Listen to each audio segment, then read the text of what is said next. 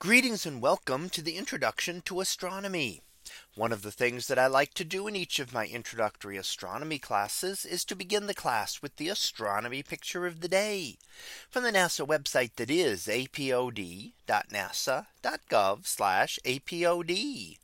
And today's picture for October 20th of 2023. Well, it is titled Galaxies and a Comet. So what do we see here? Well, here we see a number of galaxies. And in fact, many of the objects that you see in this image are galaxies.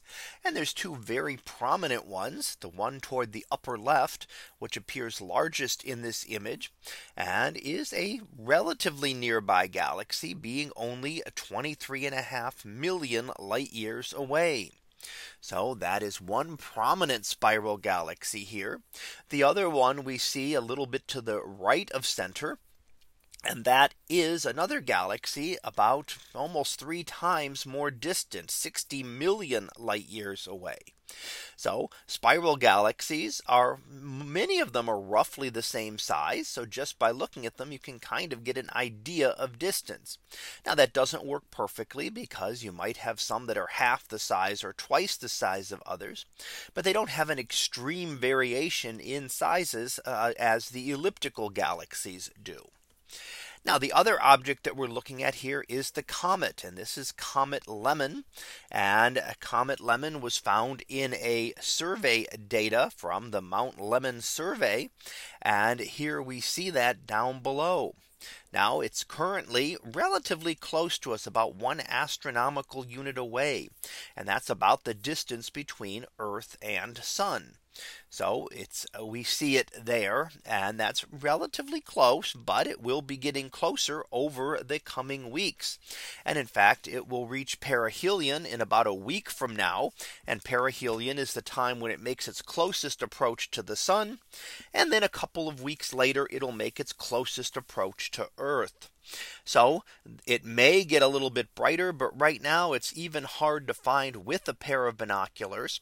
So it will be continually getting brighter over the coming weeks. And we will see, as with other comets, how well this brightens. It depends on a lot of factors, the nature of the comet itself, and how much material there is, because the comet nucleus is only a few kilometers across. It's a very small piece of this. But the material vaporized from that as it gets close to the sun is what makes the bright green coma that we see there. And that is what allows the comet to be visible. If it were not for that, the comet would be just this ball of ice that would be almost completely invisible to us as it speeds through the solar system. So we will have to see over the coming weeks if a comet Lemmon brightens enough to become easily more easily visible in binoculars and possibly visible even to the naked eye. So that was our picture of the day for October 20th of 2023. It was titled Galaxies and a Comet. We'll be back again tomorrow for the next picture preview to be observe the moon. So we'll see what that is about tomorrow. And until then, have a great day, everyone. And I will see you in class.